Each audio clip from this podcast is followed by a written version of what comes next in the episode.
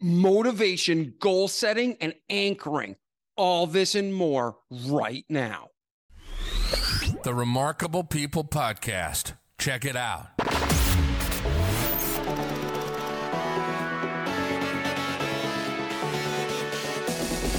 The Remarkable People Podcast.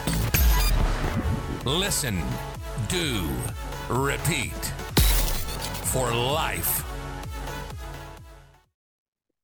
Hello, friends. Welcome to this week's episode of the podcast. Today's guest is a marketing specialist, an engineer, a serial entrepreneur, an author, a coach, and so much more. He's going to teach us about motivation. He's going to talk about anchoring. He's going to talk about a ton of practical life and professional tips and topics that you can start applying today. There's even a walkthrough tutorial of how to do it where he uses me as your guinea pig, right? And it seriously helps. So get your pens and paper out, get ready for a remarkable episode of the podcast, The John Morley Story. Hey, John, how are you today, brother? I am great, David. It is wonderful to be here today.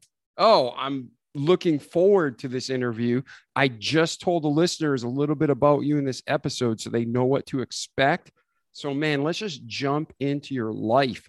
Where were you born? What was your family upbringing like? And like our listeners know, we always c- discover that because our background forms so much of who we are today the good, the bad, and the ugly. So we're just going to go chronologically right through your life. So, John C. Morley, where are you from? What was childhood like?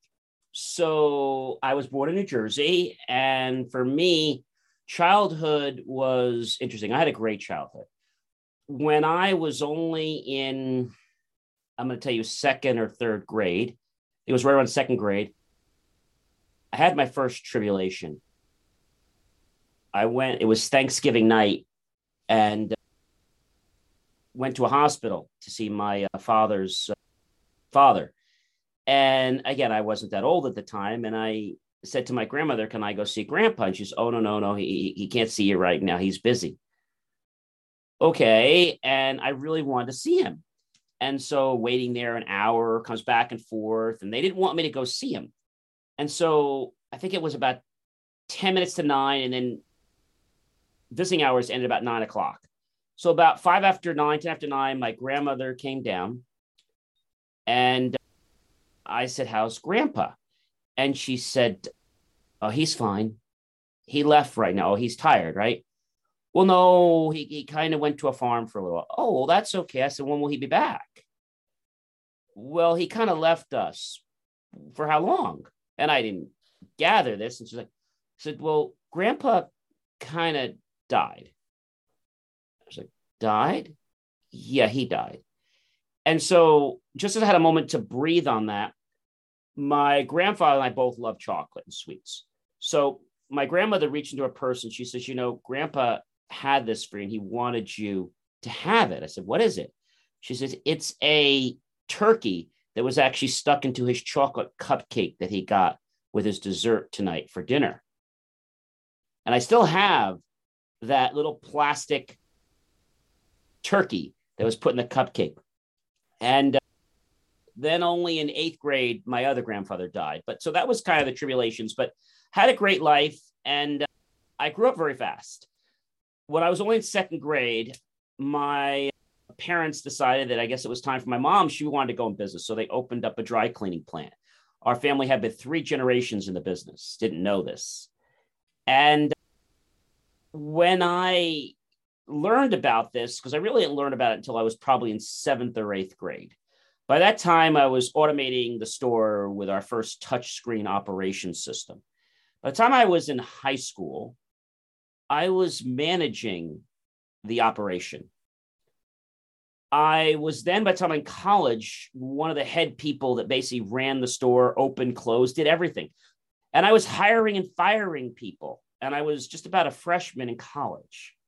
So I was somebody, David, that was no stranger to responsibility or accountability.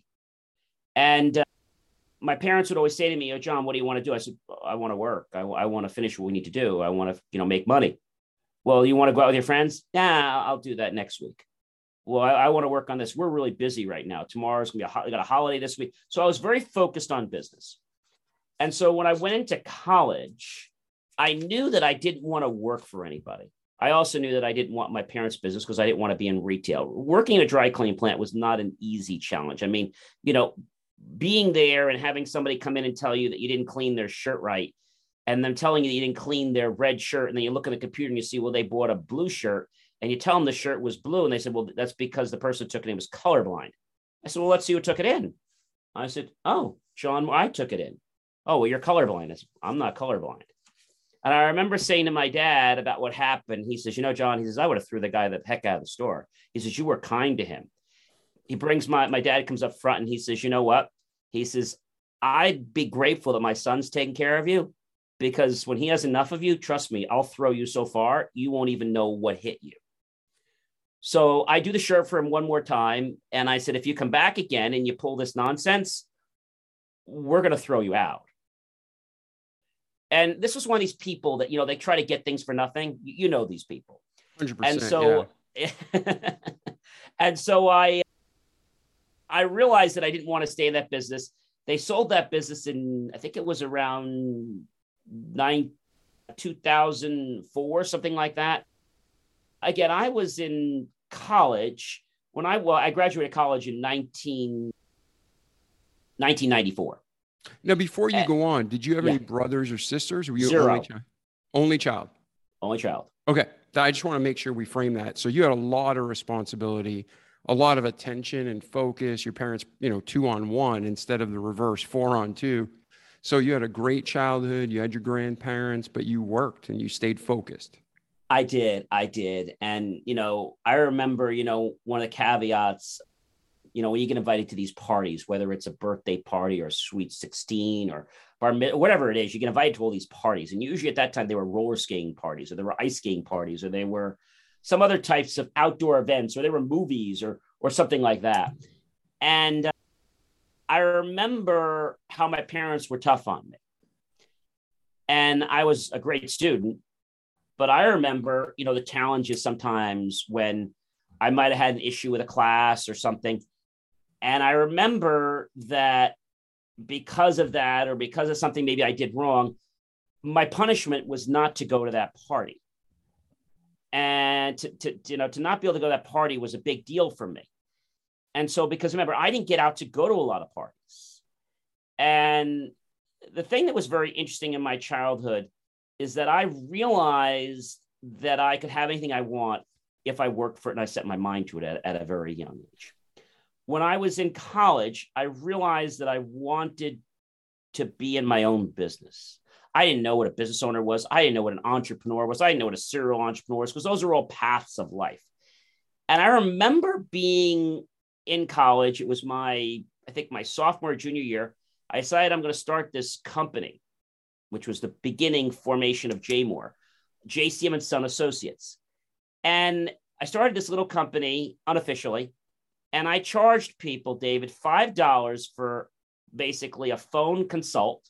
Didn't matter how long it was, and ten dollars for an in-person consult. Now that's not ten dollars per hour. That's ten dollars to fix your problem. I remember this one kid called me to come out there and help him fix some problem with his computer. I took a look at it, and I'll, I'll call Mike. That was his name. I said, "Mike's what's going on?" He says, "Oh, I got a problem." I said, "What's your problem?" He says, "I can't play Dungeons and Dragons." So I look at him and I was like, So you're having me come over here to waste my time to fix a problem because you can't play a game? No, it's not just any game, John. It's Dungeons and Dragons, like level 24. I'm like, All right. I said, It's going to be $10. He says, Oh, okay, no problem. Per hour. I said, No, just $10. So I look at the problem. I said, This is going to, man, this is going to be a little challenge. It's going to take me some time. I'm not going to be able to finish this tonight. And I said, We both have class tomorrow. It's already 10 o'clock, 11 o'clock at night. Let me come back here on the weekend and let me fix this. I'll come like 10 o'clock, maybe on Saturday morning, and I can go through this a little deeper. So I come back 10 o'clock in the morning that Saturday. I spent about two to four hours. First hour, I'm like, oh, I know what's wrong. There was something called DOS, disk operating system. Yep. And I know what the issue is. You're running a DOS program that's a game in a Windows environment, that time Windows 3.11. And all the DOS drivers have to load before the Windows drivers. And I loaded, there was there, no, there was something called contiguous space. And contiguous space means that it's as close to it can be without taking up any more room. So it's like butt together. And so I moved a lot of things around in memory, like there were mouse drivers, there were sound drivers, there were memory enhancement drivers, there was disk drivers. Now you didn't need all this for Windows, but when you played a DOS game, a lot of the stuff you needed. You had TSRs, terminate stay resident programs, you had antivirus programs, and you only had 640K of memory. That's all you got. You couldn't have any more. And the DOS programs could not take advantage of the extended memory. You know, basically the one, the two meg, three meg, four meg. Now we have gigs. They couldn't take advantage of that. So when this this program that he needed, let's say needed, I don't know, the 640k of memory, and this program needed 250 megs of, of memory, but it had to be conventional memory. So I had to move things around, which took me quite a few hours. When I got done with it, he tested it out. He was like, no, wait, wait, wait. It always crashed. I said, no, go play. So meanwhile, he made me a pizza. I'm eating a, a Thomas's English Muffins pizza and really enjoying it. And he's going to the game. He says, no, you got to wait. He says, uh, it's not fixed yet. Let me get to level whatever. I'm waiting. I'm waiting. I'm eating the pizzas. Like, can I go yet? No, no, I didn't get to level 12 yet. Gets to level 12, finally, a half hour later. Then he gets to level 13. Then he's like 14. He's like, it didn't crash. I said, of course it didn't crash. He's like, what do I owe you, man? You're amazing. I said, $10. $10 times how much? I said, $10. That's it? You just owe me $10. Wow. So at that point, I wasn't doing it for money. I remember professors in my college, they'll be asking me, John, I need your help, but listen, we need to keep this on the down low. Like, I don't want any of the students or any of the faculty to know that you're helping me. How much you charging me to fix the problem? I said, Professor, says $10. He's like, What? I said, It's $10. Oh, okay, but you'll keep this between us, right? You're not going to, rev-. I said, It'll be our secret. No problem. So, uh, this is somebody that I'm in class with, somebody that has this ego, which I always say, David, there's no room for egos. And after I started helping him, I didn't say anything about the fact that I was helping him. But whenever he got smug in class, I just said, Professor, or should I say, Doctor. I said, you know, some of us are talented in some areas, and some people can't even reset a password. and I wasn't talking, I didn't, nobody knew that I was talking about him. I think I said some, I said some people in our world can't even reset a password. And, and the students never gathered I was talking about. He knew what I was talking about. At that moment, says, All right, John, I think you've made your point. Let, let's go on to chapter four and let's talk about procedures. Yeah, let's do that. Let's talk about procedures and see how we can write one, maybe to reset a password that somebody forgot. Nice. Let's and, and he just kind of like and and after that point, he wasn't my friend, but he kind of like laid off a little bit. When I graduated, I went back to him doctor, whatever his name was. And I said to him, I said, you know, he said, why were you such a prick to me? He said, well, John, he said, it was nothing personal. I was just trying to push you. I said, yeah, but you were actually demotivating me. And you were making me get aggressive to want to. He said, well, then I, then I, then I succeeded. I said, yeah, but it was a very bad way to motivate me. Very bad way. And I remember weekends we would take, and he would give a program or an assignment. I said, You just love to screw up my social life, don't you? I had plans this weekend. Now I got to dick around with the computer to figure out what a linked list is. And this is one thing I learned in college. A linked list, by the way, is a part of its memory. And it's when memory gets dynamically allocated as opposed to being allocated already before the program runs. And so if you don't read, if you don't initialize your variables, your linked list before you use it, your program's going to crash. That took me an entire weekend to figure that out. I will never make that mistake again. And that's but, a great life lesson as our first stopping and talking point that we can sure. all learn from. I mean, how would you relate that to all of our lives as listeners? Because if we don't have that foundation set right, that link list, things crash, right? Yes, exactly. And this gets on to something of why I got into motivation, but I'll get there later. What I can uh, relate this to is the fact that in our lives, let's say you wanted to become, I don't know, you want to become a a chemist. I don't know if you're a chemist or not, but let's say you want to be a chemist, but you're not a chemist. And you and and you're coming to me so I could teach you chemistry. My mom's a chemical engineer. She stopped when she had me. And the first thing I need to do is I need to teach you chemistry, but you hate chemistry, but yet you want to learn it. So I got to figure out, David, what's your foundation? What makes David tick? I happen to know that you like to mess around with the guys and you like to mix paint. I know that you also like to make things in the kitchen, like these sweet desserts that are very low cal, not really.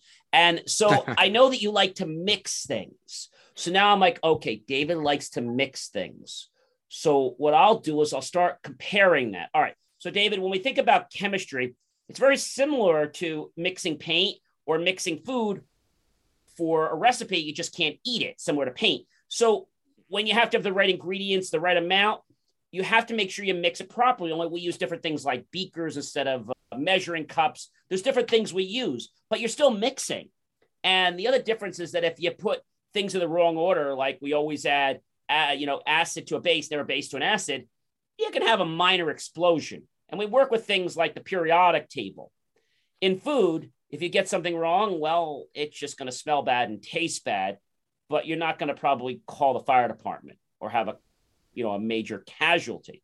So you can see, David, that being a chemist isn't really hard. So let's start making our own little experiment let's see how we can mix different liquids together and build it. And so as I start to understand, I start to cement something to what you already know. I'm like, oh yeah, John, I get it. Yes, you do. And so you can learn anything once you have a have a good foundation. You could never build a house by starting with the roof. I don't think you can. Got to start with the foundation, and then you could build upon it. Many people want to become something, but they don't take the time, or their teacher, the professor, or their coach doesn't take the time to say, Hey, what do you know already? Like, what's that like in your life? And how do we compare that? Maybe it's something as simple as losing weight. Well, I can't lose weight. Okay, well, what else have you lost in your life? Oh, I've lost at games. I've always lost playing with my brother when we play Dungeons and Dragons. Okay, so how'd you feel when you played Dungeons and Dragons? Really crappy, right? Okay, so now you know what it's like to do that let's compare that to the same thing you're trying to do. And so you feel really crappy about it, right? What happened when you actually started to play better? You felt great, right? So what you're doing with the weight is you're feeling crappy and you're accepting that it's okay to feel crappy. And then for whatever reason, you're being enticed because we only do things in life for two reasons to avoid pain and gain pleasure. That's why hospitals are so busy in life. And so you're actually saying to me, John, I'd rather eat because it's more painful for me not to eat because you've trained your body that way. We need to break your habit so you can reprogram those programs that either you, your friend, your parents, or other people in your life put there. And they run on autopilot, David. And this is the reason why people don't become successful. And let's continue. I want to definitely explore that. So, do you want to continue with your life story from that moment in college sure. through sure. today? Sure. Or sure. do you want to park a minute and explain that reprogramming? No, I'll, I'll, I'll, uh, I'll, I'll go from when I graduated. I was actually asked to, our school was a suitcase school. And so that meant everybody kind of went home or they were in fraternities for the weekend. And I always went for school. But in my senior year, I kind of stayed up at school more because there was a lot of stuff I had to get done. And a lot in your senior year, especially your your your first semester. There was a lot of crap you had to get done. And what was your formal degree in at that point?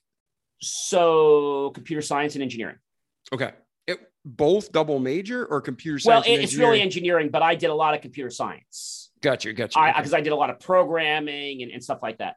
So I remember being in college, and I remember always not being not happy, but basically saying to myself, gee, I didn't get that. I didn't get what I wanted. And I just learned to accept it, David. And so this was different from me living at home because I always got what I wanted. But when I was on my own, things didn't sort of go the way I wanted them to. It's like things couldn't be controlled in the way I wanted. So now I was in like this big world. I wasn't in this protective world anymore, which was good. But I learned that life was easy before. That was good and that was bad. So now I was vice president of the finance committee for Student Association, and everybody befriended me, even people that hated me, because they knew I could put money back into their bank account so they could spend money for their student association account for that year. Because every year the money went away. But to just to fast forward, they said, John, would you do us a favor and just bring two checks to our entertainer this weekend? I said, yeah, yeah, no problem. I said, I said, how much? She said, oh, we already got the checks cut. Don't worry, they're already approved. I said, how much? Well, they're just two checks, two small checks. Okay, how much? Well, they're 20, 40,000, 20,000 each check. I said, how much? $40,000. It's a three hour presentation. You'll give them 120,000 in the beginning and 120,000 at the end. I said, who approved this? Oh, it's all been approved. Don't worry about it. So my head starts spinning. Who is this guy? Like, why are we paying him $40,000 for three hours? I, I'm not, I'm missing something here. And so I do some digging on him. And I said, aha, I know what he does. So we come up to the, uh, the event. He was a stage hypnotist. Came up to him and I said, uh, I'll call him Brian. That's not his name. Mr. Brian, I said, uh, Mr. Brian, I called by his whole full name. I said, pleasure to be with you. I said, I want to be very honest with you. I've done my homework on you. I know who you are. I know the good. I know the bad about you. And I know how you play your game and I know how you run your show. So let me be very clear with you. I'm going to give you this first check for $20,000 that's signed. This check will cash, providing that you don't embarrass me. You don't call me up on stage and try to get me to fall into a lemon. You don't embarrass any administrative team. You can do whatever you want to the rest of the students but you better not touch me or any this administrative row, or so help me. This check will bounce so high, you won't even see it when it leaves the planet. And not only that, the second check that you think you're getting, you're never getting it. Oh, and if that's not enough for you, we're all friends with Harvard, Yale, and all the other schools that I know you're going to. You're magically going to have some cancellations. In fact, I am estimate by next Friday, you'll probably have no schools left to tour. Do I make myself clear? Yes. Great. Well, listen, I don't interrupt you. I want you to have a great show. I can't wait. So I sit in the audience after the show happens, come up to him and I hand him the second check. I said, you know, what a really professional show. It was an honor to be in your audience. He said, well, thank you, sir. I said, I'm going to recommend to our administration that, that we put some more money into your budget for next year. So then I started realizing that he he kind of engaged me in a way that made me curious about what he was doing. So I bought one of his audio tapes. Then I took the Silva method. Then I realized there had to be more than just what I saw. I like to call it the tip of the iceberg. We all see this, but we never hear about the work or everything that kind of brings things to the top. We never see that. So I said to myself, self, I graduated college. I want to go back for my bachelor's in education, and I also want to go back and get my degree in hypnosis and also get certified in neurolinguistic programming. After I did that, I realized that it was time to start putting this to use. And so the lesson I want to share with you is everyone said to me, John, you can't, you can't, you can't, you'll never do this. You're never going to make money. You're never get this car. You're never going to, never going to, never going to, never, never, you're never going to get all this stuff. I said, okay. So I uh, went to the car dealership when I uh, graduated. At that time, I think I was driving a Cherokee Limited, which was a nice car, but I wanted something, I considered it a little more luxury. So I uh, went to the dealership, drove the test car, played with the nav, did all this great stuff. And I remember the salespeople there saying, Are you ready? I said, I'm not going to be doing anything probably for six months. I'm just researching. So they kind of didn't take me seriously. I came back a week or two later, I went for the manager. I said, Is there anybody in your establishment that's actually going to take somebody my age seriously? So, what do you mean? I said, Well, all these people that you hire out of college, they seem to have this chipper and attitude on their shoulder because I'm not willing to buy the car today. And he said, No, no, we'll do whatever you want. Well, so long story short, that car wound up in my driveway in six months when everyone said I couldn't have that car. So you're probably wondering, how did that car show up in my driveway? I'm still wondering. No, but I, I know how it happened. So what I did was every night, I first of all, I took a picture of that car. When I was in the car, I felt it, I experienced it, I lived that car when I was in it. Came home, put it on my iPhone, put it on my computer as my screensaver, my backdrop. Every night, I would close my eyes and meditate, and I would get into my proverbial car I'd start the engine, I would hear it, and I would take a little 15 or 20 minute test drive in my brand new car and just feel so great about it. And being thankful and grateful that I already have the car. It's here. I just don't see it yet, but I already have it. And that started to push me, David, into the way of understanding that my mind's pretty powerful. The problem is most people don't exercise their mind enough. Their mind's like a muscle. And if you don't exercise it, it's not going to work for you. So a lot of people say, oh, I tried that, it didn't work. I, a few years ago, decided that I wanted to build a new center. But before I did that, I said, how do I get rid of this advertising and marketing company that's ripped me off, doesn't know what they're doing? How do I fire them? Everybody says, John, you're never going to be a marketing expert. You're never going to make a lot of money. You're never going to do, you're never going to, never going to, never going to, never going to, never. And I said, let me look at something for a moment. All these people that have told me that I'm never going to do anything, not that I want to judge, but where are these people today? Let's see. One's out of a job, one's working for UPS, another one is uh, working part time at Walmart, and another one is working a dead end nine to five job making a nice salary, but he has no life. He's married to a job and he can't go to the bathroom without getting permission, pretty much, in, in a sense. So I said, I don't want to be like that. I want to have a creative life that I can have abundance and I can do what I want to do, what I want to do, and as long as I don't harm, hurt anyone else. And so I said, I want to be a marketing company, but I don't know how to do it. So the first thing I need to do is figure out what this company did wrong. And the first thing they did is they lied to me. They told me they printed things and they didn't even have their own print shop. I said, maybe I should start there. Maybe I should figure out how do I become a mom and pop print shop? Let me call Xerox, who we're already a client of. Hey guys, how do I become a mom and pop print shop? Oh, John, they had me come out, lunch, dinner, all that stuff going to be 150. I take out my wallet, David, and I give him 150 dollars. No, no, no, John, 150,000. You said 150. No, 150,000. Well, you didn't say 150. You just said 150. Well, we were talking in thousands. So, long story short, I go get a bank loan. And my bank said yes. I said, Oh my gosh, Dave, what am I going to do? The bank said yes. Said, isn't your bank supposed to say no when you have these crazy ideas? My bank said no. I said, maybe I gotta gotta get another bank. My bank said yes, something's wrong. Like now I'm checking myself, like, what am I gonna do? I said, I gotta go through with this crazy idea. So uh, they give me the 150, but I started to start being entrepreneurial. So first you start as a business owner and you learn the ways of the business. An entrepreneur is someone that has a passion for the business. And a serial entrepreneur is somebody who starts another business to help that business and the original business or other businesses you have.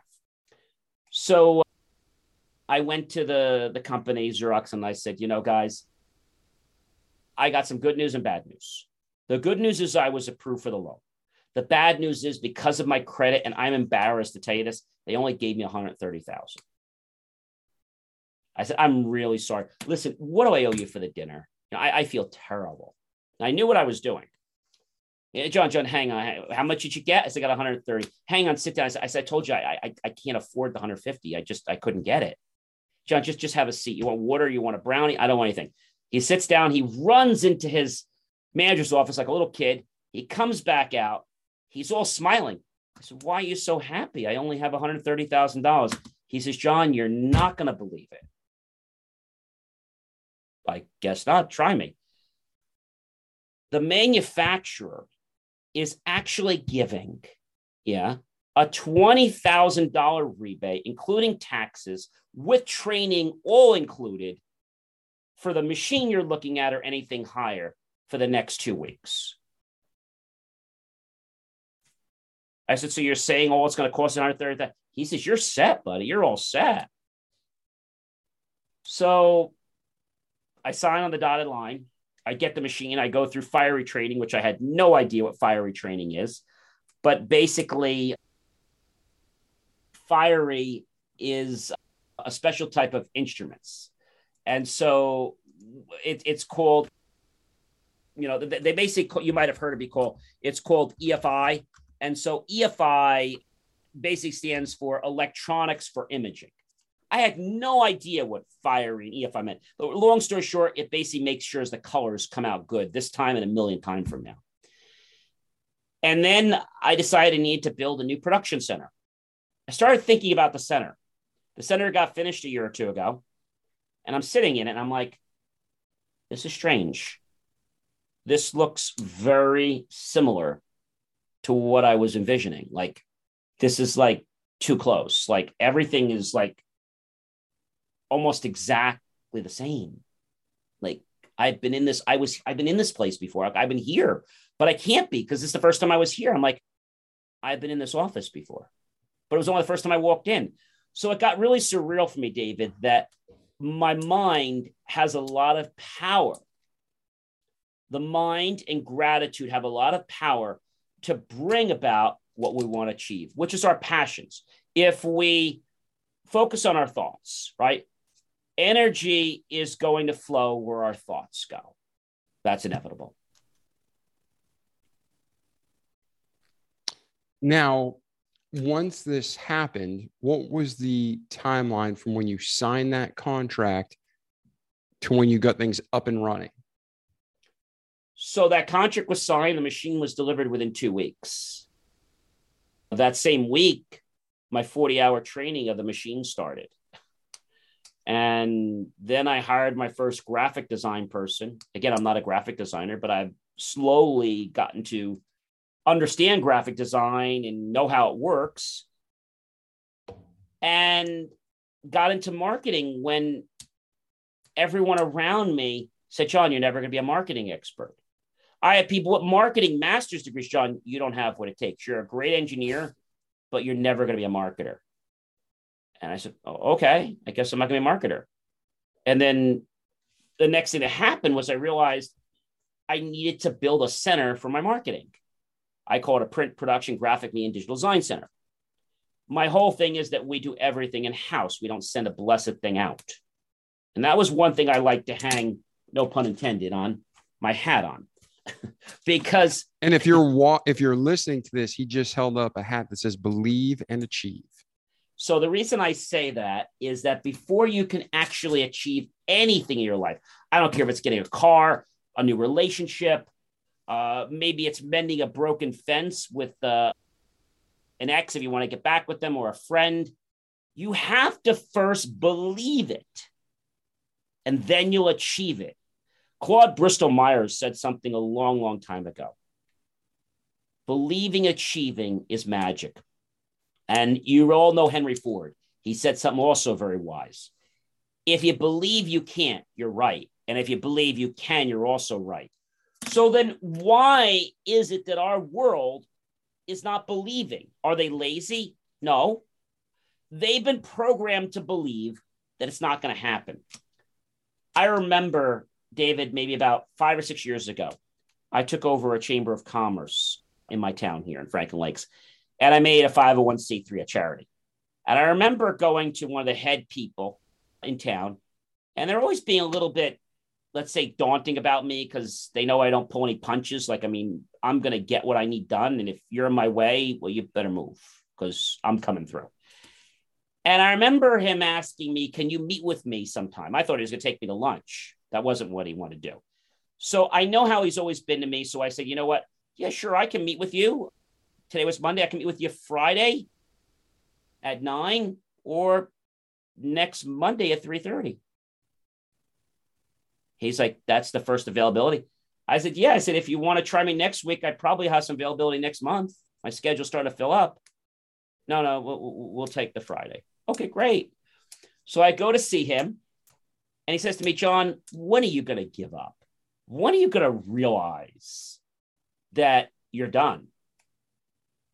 You know, in the campaign you created for us about shopping local, I said, yes. He said, it's a great campaign and we're launching it and you're not and nor is your chamber. So now I felt like somebody just hit me below the belt. And I didn't know what to say, but I wanted to be professional. And he said to me, John, when are you just going to give up? When are you going to realize that, you know, you can't swim with the big fish? He's striking a chord here with me. And I'm like, I don't like where he's going. So I'm like, how can I, how can I get some ground back without an ego? because that's what he has, obviously. So I sat in his guest chair across from his desk, and I said, "You know, sir," I said, "I'm going to tell you when I'm going to give up." He says, "I said, yes, give me a minute."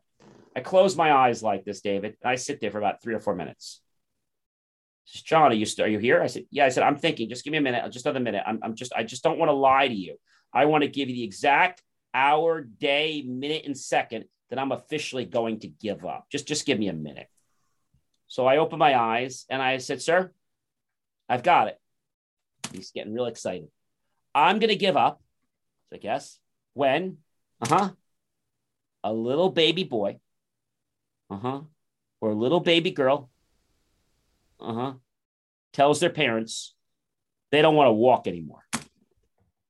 He looks at me all kinds of funny things like, like all these weird expressions. And he goes, when the blank is that? I said, Well, let me ask you a question. You have two children, a boy and a girl, a girl who's just going to college, and a gentleman who just graduated college last year. Am I correct? Yes. And let me ask you a question Are both of them walking right now? Yes. I said, So when did either of them ever tell you or your wife that they don't want to learn to walk anymore. He gives me all kinds of crazy looks for a few minutes and he's just like really beside himself. He goes, Never. I said, You know, sir, I always knew the moment I met you seven years ago that you were a bright and intelligent man. And today, that when I asked that question, that you would answer it precisely with the correct answer the first time. the time when I'm going to give up, sir, is never. You know what he said to me, David? Probably that you were arrogant, punk, something, something pro- projecting his self. You're, you're right. Here's what he said John, you're arrogant. Now get the blank out of my office. I said, Sir, I'm more than happy to leave. I said, You know, I didn't come here for your help today. I came here with an olive branch, hoping we could work together. If you ever change, reach out to me. I know you and I will be cordial when we see each other in public. I wish you all the best. And he just went into a into this like trance, like, what the happened? and so why did I share that with you? Everyone, David, wants to be liked. You like to be liked. I like to be liked. So I have a motto like me, love me, or hate me, and I move on. and the reason I say that is because if everybody likes me, David, that's a big problem in life. And I learned this from this little thing because I was feeling bad that day that I wasn't liked. And I said, John, that was the greatest thing that ever happened to you. I learned that if everybody likes you, you're not bringing your A game. And if you don't bring your A game to the table or definitely to the field, guess what? You're going to be benched. Pretty soon, you're going to be replaced. So if you want to be successful, you better be bringing it with your A game all the time or get off stage. Yes. and that's a huge life lesson. If you're listening to John right now and you're not familiar with that kind of thinking, you're never going to please everybody. It's impossible. Jesus himself couldn't please everyone. And he even had one of his inner circle in the 12 betray him. So if you're Here, looking yes. to get people to like you, it's not going to happen. Just get that out of your head. And John is talking about his life experiences and my life experiences. It's the same thing. When you're making progress, you're separating the wheat from the chaff. And you are going to get people hating on you, trying to set you up, talking bad about you, trying to discourage you, get you to quit. And really, that's a great sign you're making progress. So keep listening to John and his story. Forget the haters, forget the negativity, and just keep focusing on the goal God called you to do. Because the greatest men and women in history were also some of the greatest hated people. And, you know, you got Absolutely. Abraham Lincoln, Winston Churchill, people who changed the world. And they were not well liked by their peers. Abraham Lincoln, if you research it, he was elected president as a joke. He failed with everything in his life and he became one of the greatest figures in American history. Winston Churchill was put in that position by the king because he knew that Hitler hated him and he's the only one that would stand up to Hitler. So listen, you don't need to get Christmas cards from everybody, but you got to be moral and do the right thing. I mean, am I talking truth or do you, do you disagree? a- ab- absolutely. I mean, I, I couldn't agree with you more. I think it's so important because everyone has this space in their head and they want to fill an ego. So I want to tell you right now if you have that ego, leave it at the door because that ego is not going to get you success. It's going to get you stepped on and it's going to get you thrown to the curb. Now, 100%. So where does your life go from there? So so You where it goes from there, I'm, I'm going to tell you. So so where it goes from there is the chamber grew, and Running your campaign that they stole. yeah, No offense, but that's a typical chamber chamber president. I mean, a lot of these chambers, great people, but some of the presidents are just for profit. right. So I'm president of a 501c3. This wasn't the president. This was a head of an entire town that had this ego between me getting exposure. We would do ribbon cuttings, David, and they didn't want to come. They would even tell people in the town. We had a little tobacco with the police department. Now I'm also a first responder, so obviously I'm not too bad of a guy. And I remember them going to the police department. I was helping a kid. I'm, a, I'm an Eagle Scout, for those of you who don't know. And I wanted to help this fellow Boy Scout who was doing an Eagle Scout project. His name was Michael. I helped him with a video, helped him raise some money, helped him get some equipment. He was going to dig all these holes by hand, and I got him some equipment rented and all donated. And we get to the place where he has to dig. And I say to Michael, I said, Michael, who told you you could dig here? Oh, the engineers. Do you have his name or a letter from him saying it? So he said it's fine to dig. Did you call like the 1 800 dig number? The what? Did you mark it? Anybody mark it? No, no, no, no. They, they said it's all fine. I got DPW. I said, guys, I got a hypothetical for you. Let's say that me or Michael were just to dig down here with this pole post. I don't know, about three or four feet. What do you think would happen?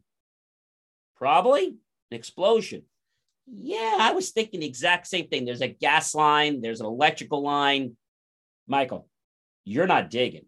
Oh, hell, he's not digging at all. I said, Yeah, that's what I thought. Yeah, we're not letting him dig either. I said, Okay. So now this message gets back to the head town people. They send somebody over here. And this guy comes over. I'll call him Tim. That's his name. And he says, John, he says, What the blank are you doing here? I said, I'm helping Michael. Well, first of all, this is not your project. It is not the chamber's project, and you are not to be involved with this. So Michael asked me to help him, and that's what I'm doing. I said, Do you know, Tim? I just saved you guys probably a million dollars worth of damage if he was to hit that. Well, see, see, this is something you shouldn't even be discussing. See, this is above your line. You're you have no right being here. So now they decide they're going to call their their attorney, and he's going to send me toilet paper. which I call him up and I and I, now we're friends, by the way, but I call him up and I call him on the carpet and I said, look, I'm going to call him Arthur. That's not his name. I say, Arthur, what is this? What are you doing? Like, what is this toilet paper you're sending me? You and I both know that this isn't going anywhere in a court of law. You know that I was going to be a lawyer before I became an engineer, but I couldn't lie to people for a living. So I despise people that write toilet paper and make threats like this. Telling me that I can't be on those premises or you're going to arrest me. I I think that's not really ethical. And I think if we went to court, I think you'd lose. It's a threat. I said, I'm gonna, I'm going to follow your direction, okay? Because I don't have time for these petty little games because your ego people are playing and they have a power trip on them. I said, but you and I are going to talk again, and things are going to change. Year or two later, we're talking, and it's like, and now they start to realize that I may not be as bad as they all think I am because of one person that told people, oh, yeah, yeah, we're going after him. We're suing him.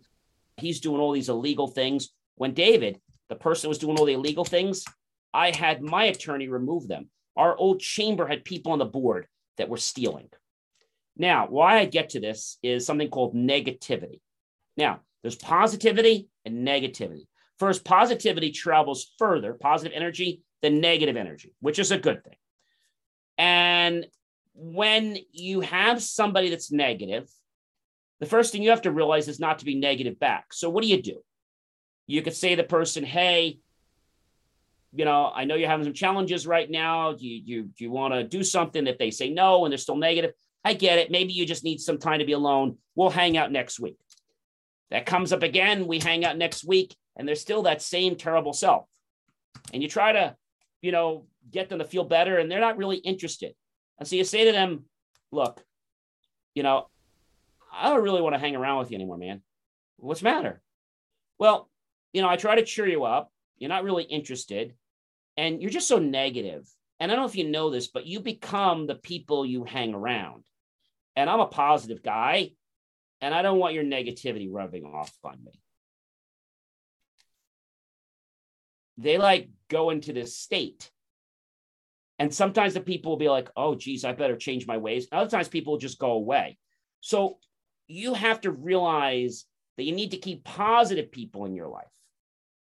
Because if you don't, it's just like putting bad food in your body, right? You got to put the right nutrients in your body. By the way, today is National Eat, Eat Vegetables Today. Eat Your Vegetables Day. And, the day uh, we're recording is National Eat Your Vegetable Day. The day this is being released, it may be some other. Yeah, it'll be have a have a great bag of candy.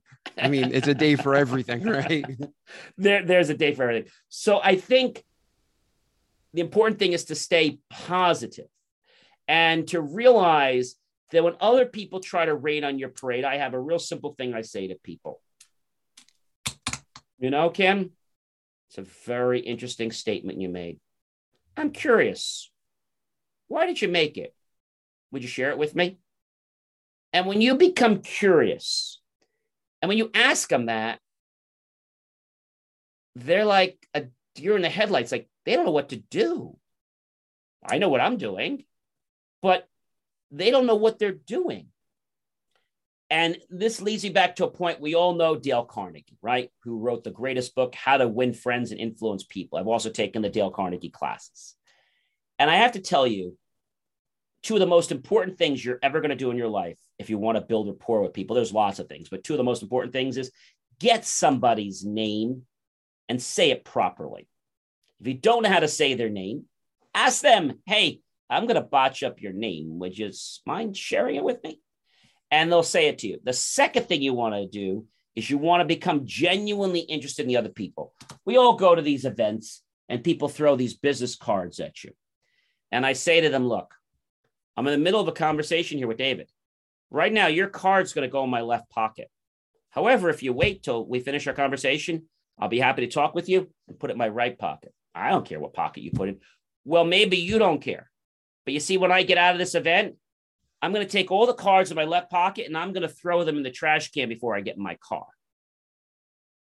And if they do this to you, those are people that are not worth your time. They're not worth your breath. They're not worth your energy. So why are you hanging around them? You are worth hanging around better people.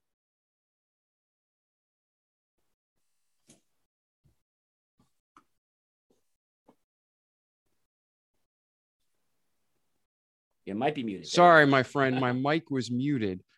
no, what John's saying, and to the listeners, I apologize for the awkward delay.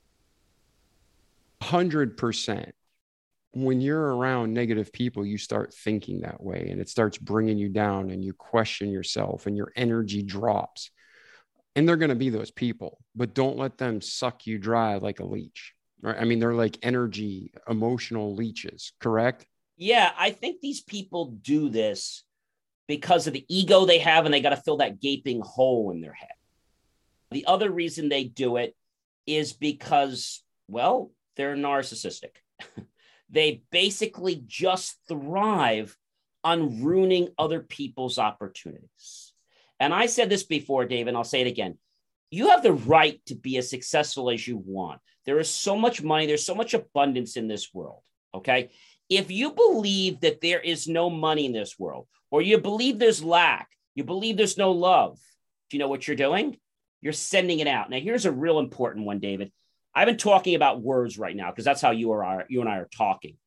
But to be honest with you, the reason I got that car and the reason I get everything else I get in life, considering the next car that I just test drove, it was another type of car. You get it not because of your words. You get it because the fact that you know how to talk to the universe. Well, how do you talk to the universe? What language is that? Well, that's a good question. The universe doesn't speak in words, the universe speaks in emotions. So when you take your emotions, and you might say, John, how do I do that? Do I just use my brain? Well, most people try to send this thought from their brain out there and they don't manifest and they get so darn tired. They forget, David, that they need to connect the brain and the heart together.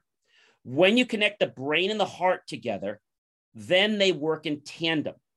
And when you try to manifest things, think about your heart being tied to your brain.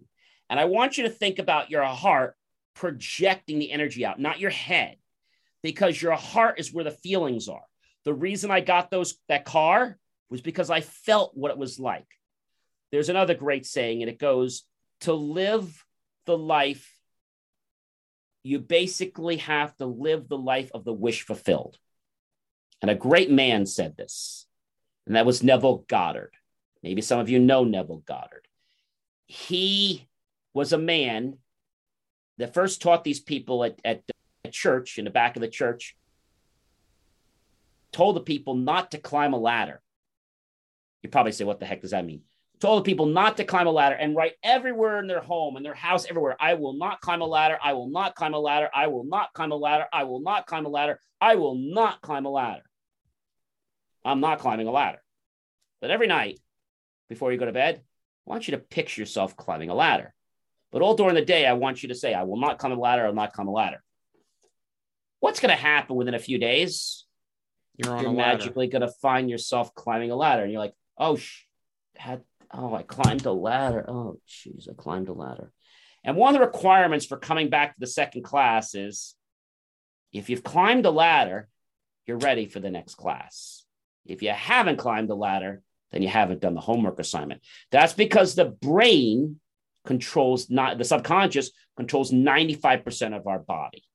That's why people don't become successful because they have programs up here. They're saying that they shouldn't be successful. So let's do this. I want to dig into this because if you're listening, some people are like, I've heard about this. Some people are like, yeah, I've heard about this. And some people are like, man, I want to learn more. Give this a real consideration and meditate on what John's saying because there is truth throughout the Bible. And I'm not giving you a prosperity doctrine where, oh, you're going to be, you know, get saved, trust Christ, you're going to be rich. That's not in the Bible. But what John is saying is in the Bible how, you know, our thoughts, you know, as a man thinketh, so is he. We reap what you sow, ask and ye shall receive. So many concepts of the Bible Mhm. are in this. People call it so many different things. Like off the top of my head, you got the law of attraction, manifestation, you have the secret, you know, and I'm sure you can name 50 other things, John. New and, and then we're gonna get into the my mind is my tongue is stuck, but I can see it in my NLP or NPL. neur- Yeah, neural linguistic programming, NLP, correct? Yes, yes. Yes, that's what you're an expert in. So Yes. give this a shot and we're going to get deeper. John's going to talk to us soon about the process of okay, where do we begin in this? How can I try this out? And he's going to walk you through the steps. But first, we're going to finish his life story and then we're going to go back to that. So, John, at this point in your life, between there and today, where does your life go? So my life goes to the fact that I'm looking to manifest bigger things. Thing that I'm working on right now, many of you know that I'm an engineer, I'm a marketing specialist, I'm a first responder, and I'm also currently hopefully getting ready for a TED talk in about a year. So I've got some of the goals and I'm currently working on writing a book. So my life is changing in a sense that I, and I'm also a video producer, I want to create value for people because I want them to see that this stuff works in your life. It really does.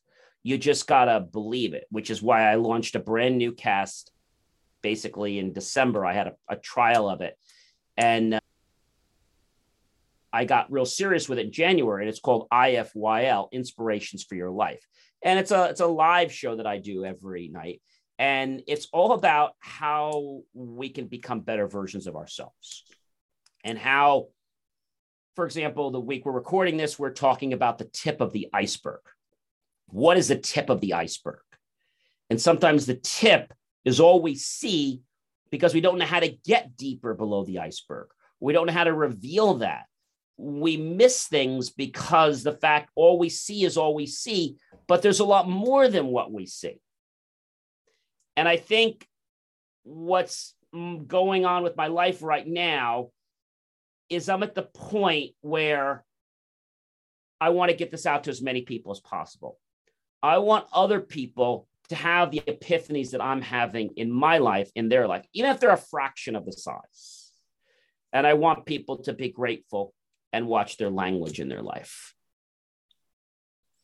Awesome. So between your birth and today, is there anything else we missed that you want to cover before we dig into the practical how to start retraining our brains and seeing the prosperity in our lives? So many things that I've done in my life. I also became a Toastmaster, excelled through the ranks there. Yeah, I have another one for you, another story. I worked for a government company when I first got out of college, and I knew it was part time. And they said to me, John, we're going to hire you. And again, it was a fraction of what I was worth back then. This is a while ago. And so I worked for this government agency, which actually ran schools and a whole bunch of things. So I had to commute from different things. I was the TSC. Governments love acronyms for those of you who don't know. Technical Services Coordinator. Sounds like a great title, sounds like it's worth a lot of money. It's not. When they make these titles so technical, they make them in a way that avoids certain words because if those words are in there, then they have to pay you more. So things like coordinator, they don't get paid much. They never put the name engineer, specialist. They don't put that in there because then it would be more than entry level. And so I did work for this company for quite a few years. Everybody loved me. And I realized they weren't very grateful for having me there. So I kind of just, you know, chalked it up saying, you know, I'm not going to be here forever, but I'm just going to deal with this. One day, I went to the school like I normally do, but this time usually takes 15 minutes. Today, it took 30 minutes. So the Gestapo, when I got back to our main office, I was just signing in. He says, John, yes, how are you? Where have you been? I said, Well, I was down at school 707 to 22. Yeah. And then where did you go? I came back here. It's uh, 30 minutes. You should have been back here 15 minutes ago. Where were you? I said, Well, why don't we dissect that, shall we? I I left the building at such a time. I waved the security guard. I had to park all the way down the street in the garage because there was no parking in the school lot. It was blazing hot outside. Went through all the traffic lights, and she's John. She said, "You still have seven minutes. Where are you?"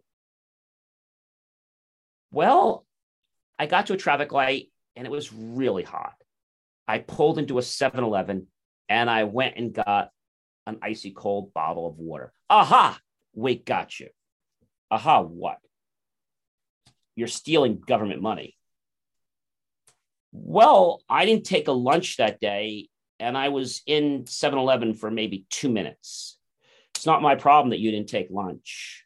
You're required to take it. If you don't take it, that's not our problem. We're not here to play flex time with your time. And you stole two minutes from us.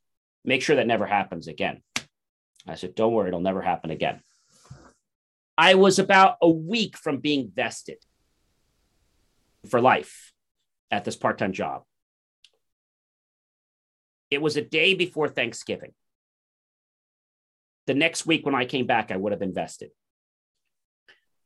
So, explain to the audience what vested is because Vested some people have never heard that term. vested basically means that you're going to keep getting an appreciation of money from that government agency for your life.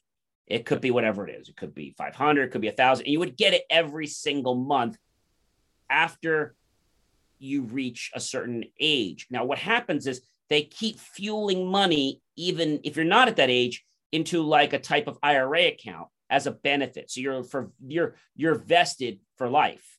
So it costs the company, if you're listening, money when people are vested. If they're looking at it from an accounting standpoint and don't have a big picture of an organization. And a lot of people like this because it's a perk, right?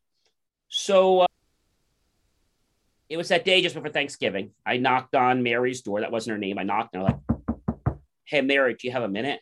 Yeah, sure, John. It's like, brings me inside. I sit down and uh, I say, you know, Mary, I want to take this opportunity to say thank you. Oh, you're welcome. Did you want a water or something? No, no, I'm good. I want to say thank you for helping me become a better version of myself and helping you become a better version of yourself. And they're not getting it, David. They're like, not getting it. So she says, Yeah, she says, You really got to get back to work, don't you? I said. I said, In a minute. I want to let you know that today is going to be my very last day. And then she like goes in this trance. What? Oh, I'm I'm officially quitting your company and closing today. I'm not coming back after Thanksgiving. John, you're going to miss being vested. I said, you know what? I said, if my whole life was predicated on whether I'm going to be vested or not, this money is like peanuts. I said, I'm going to make tons more money than this in my sleep. And right now, this job is stifling me from becoming a better version of myself. And it's time to move on to other things in my life. This was a chapter in my life, and I've seen that it's time to close this chapter. So I want to thank you for that opportunity. It's been interesting. And they like didn't know what to say, David. I go outside and uh, I see this one lady. She wants me to help her fix something with a database. And she says to me, Are you going to help me? I said, Yes. And it's getting close to quitting time. She said, You got to get going. We have to leave right at five. You'll come back next week. I said, No, I won't be back on Monday. She's like, Oh, you're going to back on Tuesday. She's like, You have such a weird schedule, John. You work whenever you want. She said, You're going to come back on Thursday. Well, when the heck are you coming back? Like, what day you coming back? I said, Well, Tina, to be honest with you, I'm not coming back. She says, Oh, come here, John. She says, I am so sorry. She says, I knew they were going to do it to you. Excuse me? They fired you, didn't they? And you're such a great guy. Fired me? No, no, no, no, no, no. I quit. You quit? Yeah, I went down to school 722 about a week ago. And when they chastised me for being 15 minutes late from the normal time, I started to think about it and I saw Gloria this morning and I officially quit. Oh, and then they got really snooty. So sometimes you got to take a risk. You've got to do something you may not want to do because there'll be a greener pasture on the other side of the fence, but it might not look like that. There's going to be some pain before you get there. Yeah, I was just having this conversation this week with a friend of mine who's late 40s, early 50s. Mm-hmm. He is uber talented. I mean, so talented. He's worked with major corporations like international Fortune 100 companies, and he has had a bad habit of making bad business deals. So these businesses are built on his back he works 60, 70 hours a week and he's never got ahead financially.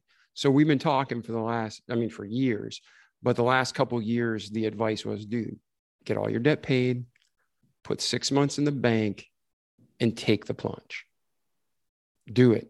You're you, you don't have any obligations other than yourself in the sense of you know financial obligations. You're free, and if you're gonna take a risk, do it now. You're not getting younger and you're mm-hmm. going to fulfill that dream.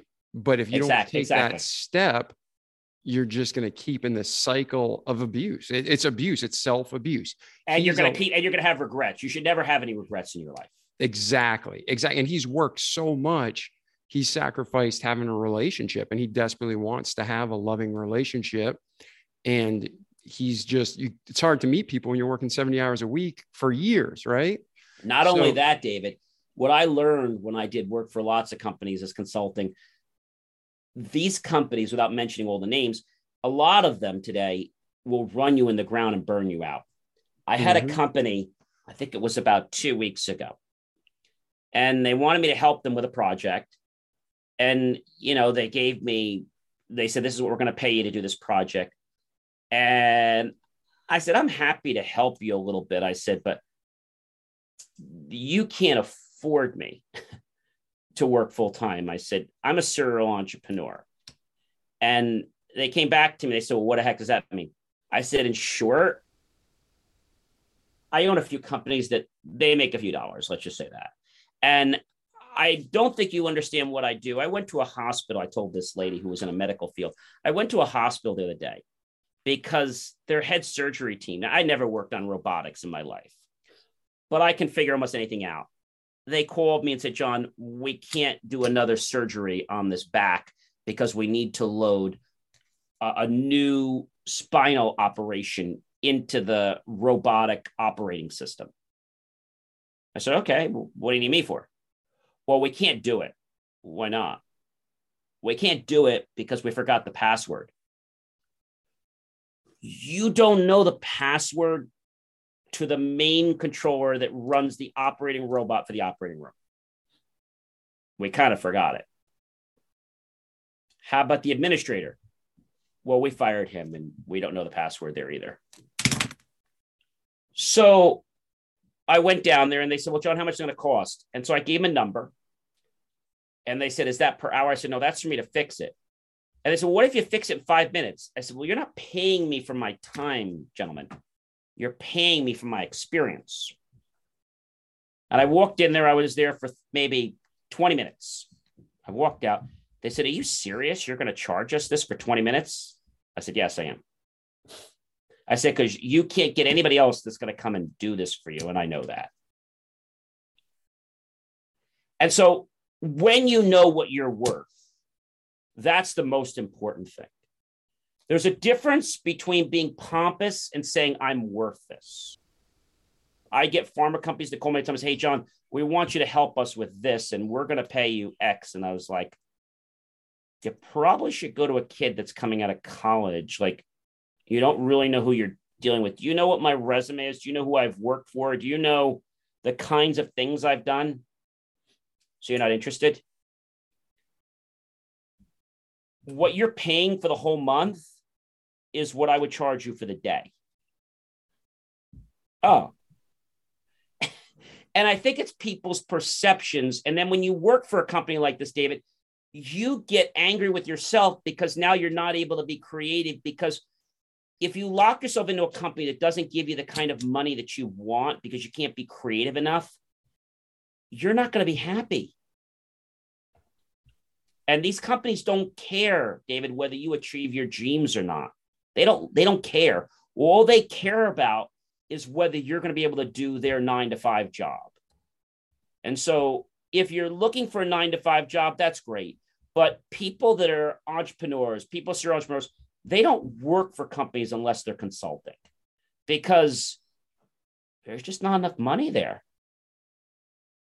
Yeah. And so for the people listening now, let's take this as the opportunity to move the podcast into the practical, hands on how mm-hmm. to fix it. Because there are people out there that are awesome people, talented people, phenomenal humans, and yet they are feeling trapped. They're feeling stuck. They feel unappreciated. They're unhappy. And the truth is, when we start dissecting our situations, a lot of it's within, like you said, it's our mind. Mm-hmm. So start helping these people out. For those people, step one, where do you recommend they start reprogramming their brains? So I think the first thing we have to talk about is do you want to do this? That, that that's the first thing I'm going to ask you. Do you want to make this change? That's the first thing.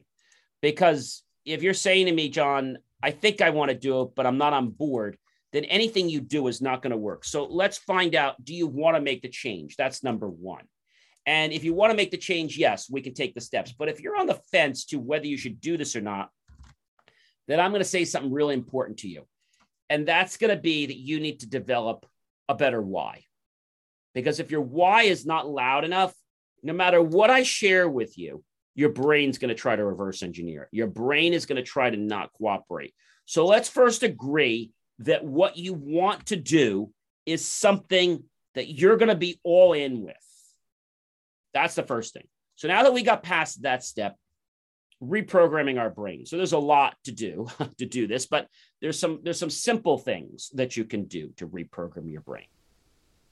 One of the simplest things I want to share with you in our time is going to be anchoring because there's lots of brain exercise activities let's say, for example, that you want to create abundance in your life. This is something I know a lot of people want. So, what I ask people to do, it's really simple. You could take your hands. Um, maybe you probably can't. Some of you are listening. So, take your dominant hand. If it's your left, your right, hold it up, and then take your. So, your dominant hand should be either your left, your right, and then your other hand is going to be right next to it. So, my dominant hand is my right hand. So, my left hand is the one that's not dominant. So you're going to notice that in your non-dominant hand, you're going to have like a little L between your thumb and your index finger. Pretty easy. Your dominant hand is going to be your thumb and index finger. All right. So what I want you to do is I want you to take your thumb and index finger, and you can just now once you pinch it, just pinch it lightly and leave it on your desk. You don't have to keep it on camera. And so once you've done that, just keep that gently. Don't hurt yourself. And the next thing you want to do is I want to ask you a question. I want to ask you right now, where would you be sitting, be sitting right now? If you were making, and I'm going to use the example of $7,800 a day. Now, why am I doing that? Because I want to make sure you have plenty of money and you're actually a millionaire. Because if I just give you a certain amount of money, I'm like, oh, I didn't make a million, only made 880, only made 920. So I want you to make $7,800 a day. Okay. And then you'll have plenty of money to be a millionaire, one point something easily. So now, where would you be sitting right now if you were making $7,800 a day, where would you be sitting right now? Who would you be sitting with? Now that you know where you'd be sitting, what would the chair be like? What would the environment be like? What would the colors of the room be like? And how would you feel? How would you be sitting right now if you were making $7,800 a day? How would you be sitting in your chair? How would you feel right now? All right. Now, let's imagine for a moment that uh, you're going to go to a store. Could be a clothing store, could be electronics store. It doesn't really matter what it is. And I want you to imagine going to that store and looking at all the different things in that store. And now realizing that I tell you, you can have one or all of those things. And notice how that makes you feel. because remember, price is no object for you. Now I want you to think about maybe one of your favorite cars that you want. Could be from anything you want. I mean, it could be a Jeep, it could be a Mercedes, could be a Porsche, could be a Land Rover, anything you want. Think about that car. I want you to think about having and driving it. Now, I want you to think about going to the showroom with getting that car. And you know how it's been in the past when you go to the showroom, they're always nasty to you because, you know, they figure you can't afford that car. And they can kind of tell because when somebody's not confident, it shows that they really don't have it. So you got to believe that's number one. So now let's think about you going to that showroom and realizing that you can have any color, any option, any feature. And when you want the car tomorrow, it's an extra $10,000, you can have it. How does that make you feel? Pretty good, right? So now that you're feeling really good about having that car, imagine yourself coming the next day and driving that car, driving it through town, seeing your friends, waving to them. How about pulling into your favorite restaurant? And this time, they don't park the car in the lot, they park your car in the front where everybody can see. That really makes you feel great. And now you walk out of that restaurant and you say, Where's my car? Oh, your car's right there on display. Oh, that's my car. That's your car? Yeah, that's my car. It's like, oh wow. And they're all like, uh, and they're like, and now you walk right in. But so many people are like watching you, almost like this paparazzi. And now that you got this car that you love so much, I want you to know what would you do for your friends and family? What would you buy them? What kind of things would you buy them? And once you bought those things for them, I want to know right now what would you do for yourself? Would you invest in more education? Would you buy a second car? Would you buy a helicopter? What would you want in your life? Would you want world class cooking lessons from a famous chef to come right in your home, not on Zoom, come right to your home? What would you want in your life? Anything can happen. And I want you to think right now, if you're looking for that abundance, and I want you to imagine talking to a friend and that friend saying to you, Wow, how did you do that? Like, how did you ever achieve all that? How could I ever do that? And think about how that makes you feel. I know it's got to make you feel really good. It's got to raise your adrenaline, it's got to raise your blood pressure in a good way. And I want you to notice that anything in this world could be yours. Hey, you suddenly want to fly to Paris with your wife, partner, significant other, and now realize that when you go to Paris, you've actually just bought the restaurant out for dinner. So it's just you and your partner, and you have a private band there. Heck, when you go to Broadway, you don't go see a play. You bought the whole theater out. It's just you and your friends in the front row. Now that's got to make you feel really good. And remember, abundance is all around you. And I want you to think about how you're going to feel right now with making this kind of money, seeing that money in your bank account, knowing that anything you want, it's only a million dollars, it's only $10,000, it's only $20,000. It's only, it's only, it's only. And the more money you spend and the more money you give, the more money you seem to get back. It's like this natural cycle. And when you can't feel any better, right now you're feeling really good and really high. I want you to give it a moment. I want you to really feel how would it feel right now? You're now making, yes, one point some million dollars a year after taxes you got to feel really good. All that game you want to go see for the basketball or the football team, no need in getting just basic seats. You have your own box and you can bring your friends to watch the game every weekend if you want. Anything you want. Now, when you can't feel any better about this in your life, it's so high. I want you to release your thumb and index finger from your from the other hand. Now, that probably gave you a charge. I want you to take that non dominant hand, I want you to take the dominant hand. I want you to slowly come back and pinch. And notice how those feelings slightly return. If they don't return, you might need to do this five, six, seven, or eight times to start to build the feelings. And you should do this over 30 days because what happens in our life, we become unanchored because of situations around us. if we can learn how to anchor ourselves, maybe it's abundance, maybe it's confidence, there's lots of different things we can anchor ourselves toward.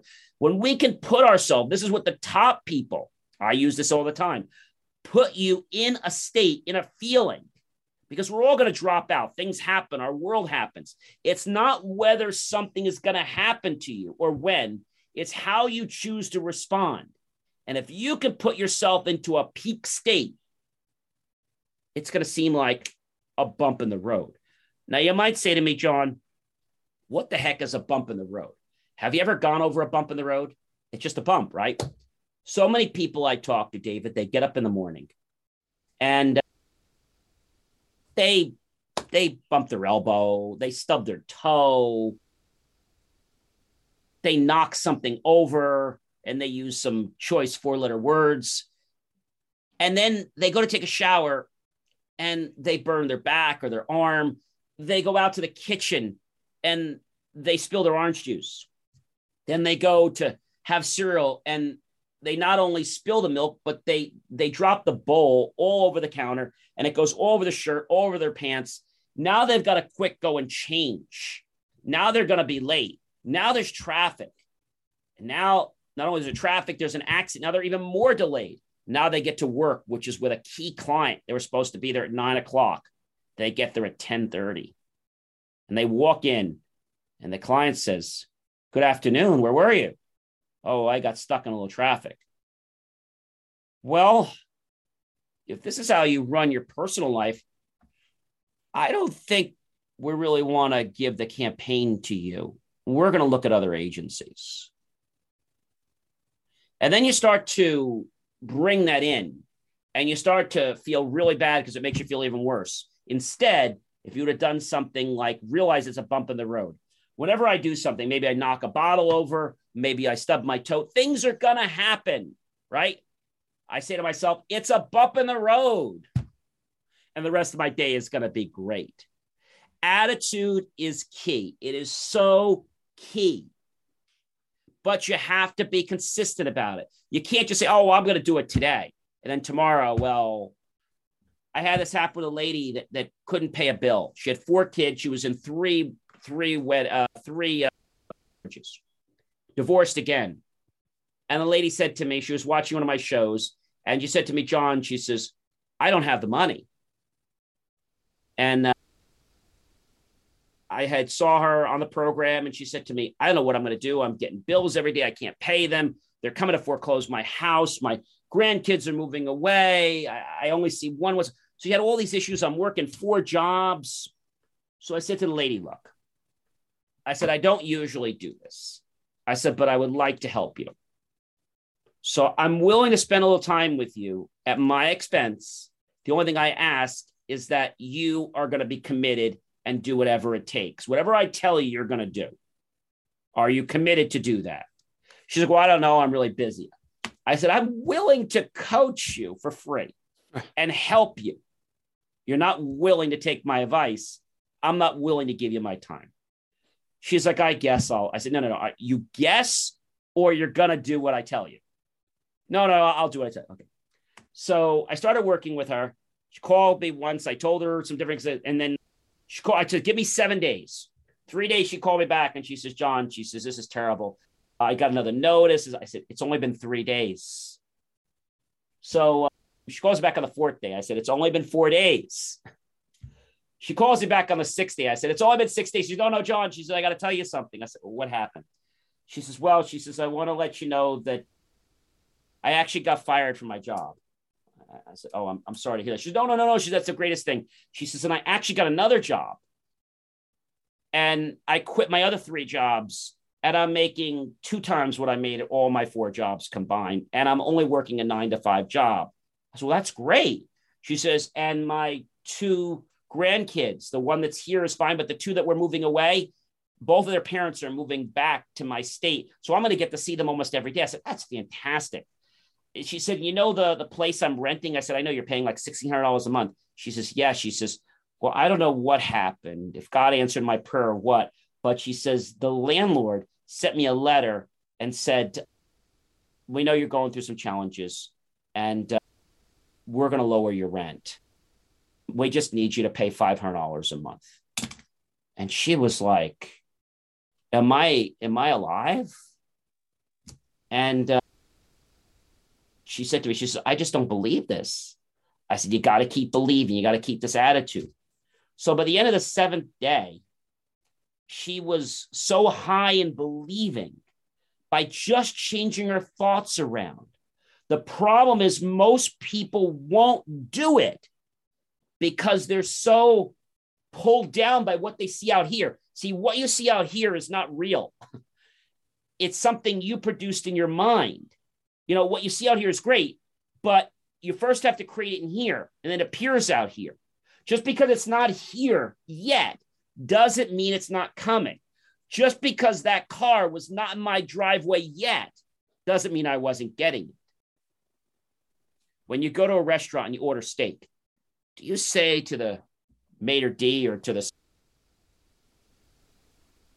this is what I want. I want a filet mignon. I want a butterfly.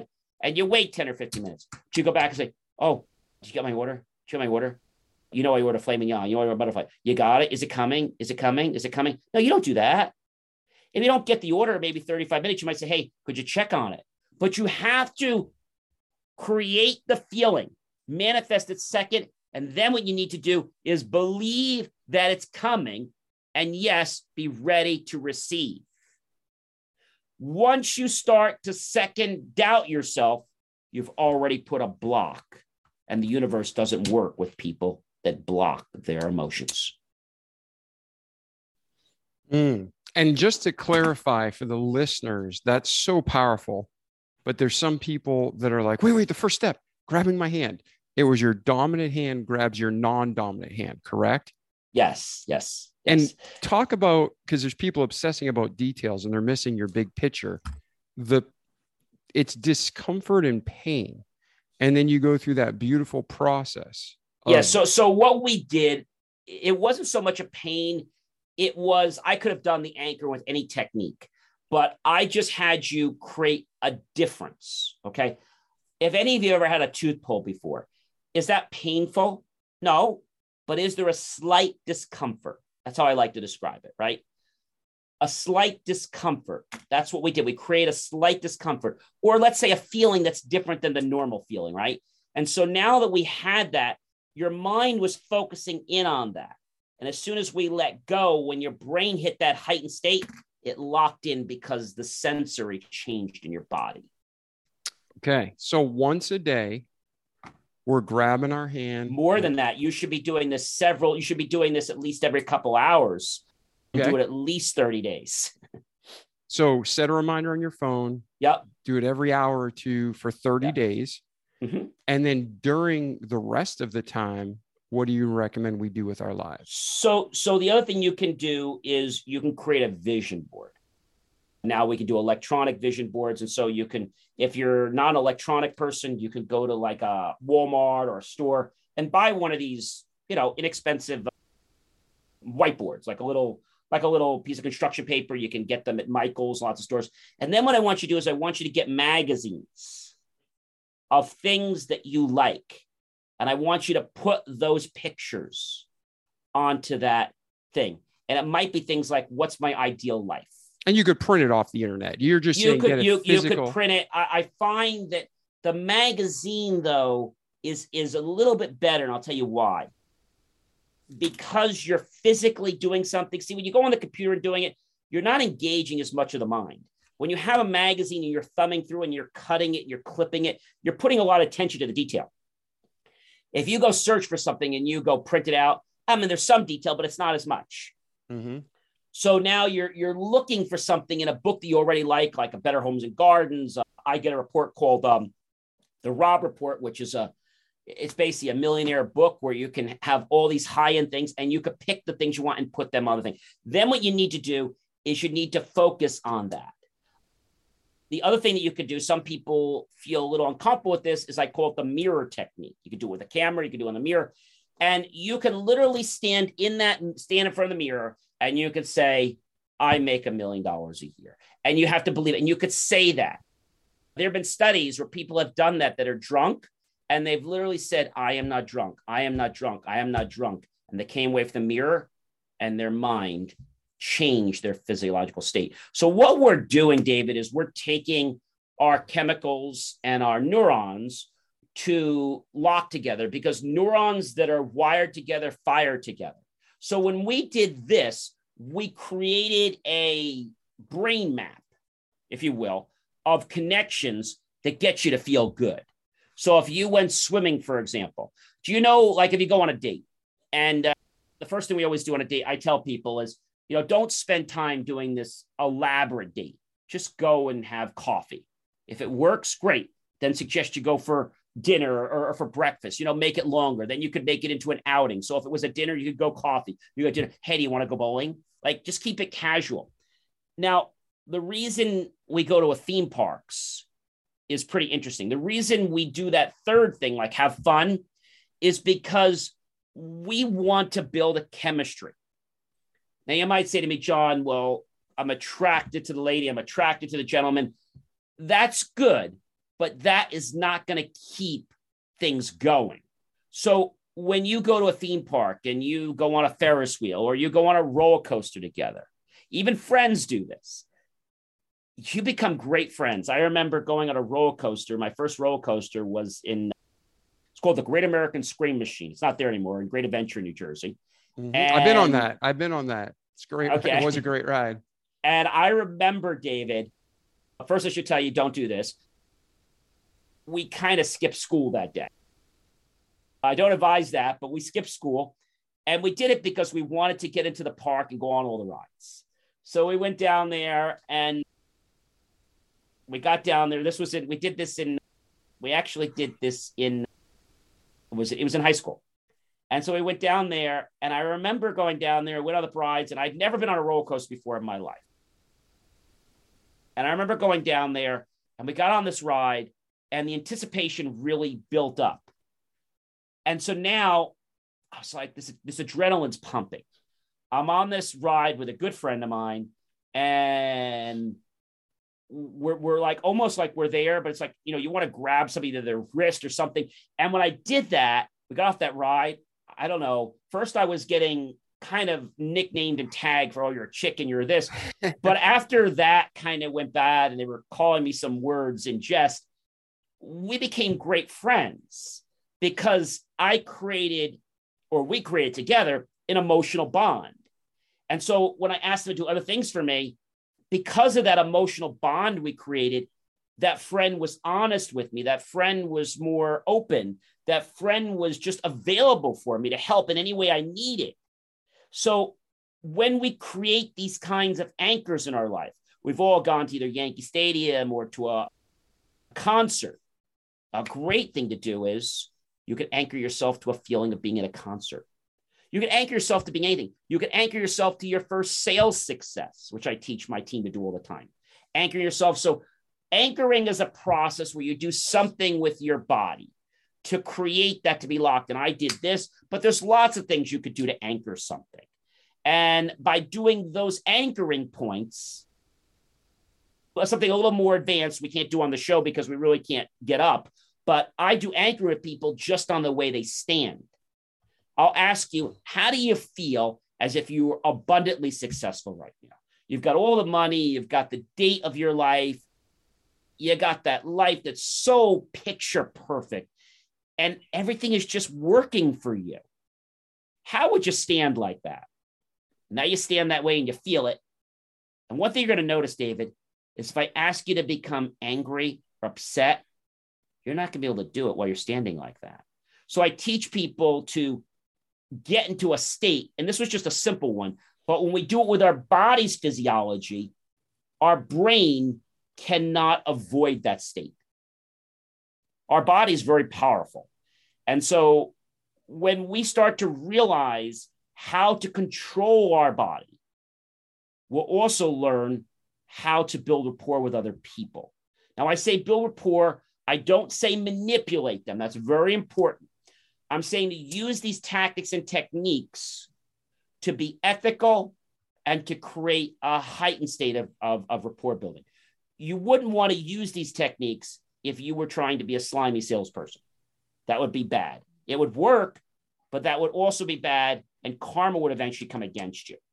So I think you have to realize that when you anchor yourself, it's probably like the million dollar secret because no one is going to feel great 100% of the time. No one. And so when we learn to anchor ourselves into states, into feelings, you know, you suddenly got a call and maybe it wasn't good news from a, a friend, maybe they're in the hospital, whatever it is, and that pulled your day down. You can suddenly anchor yourself back to a state that makes you feel good.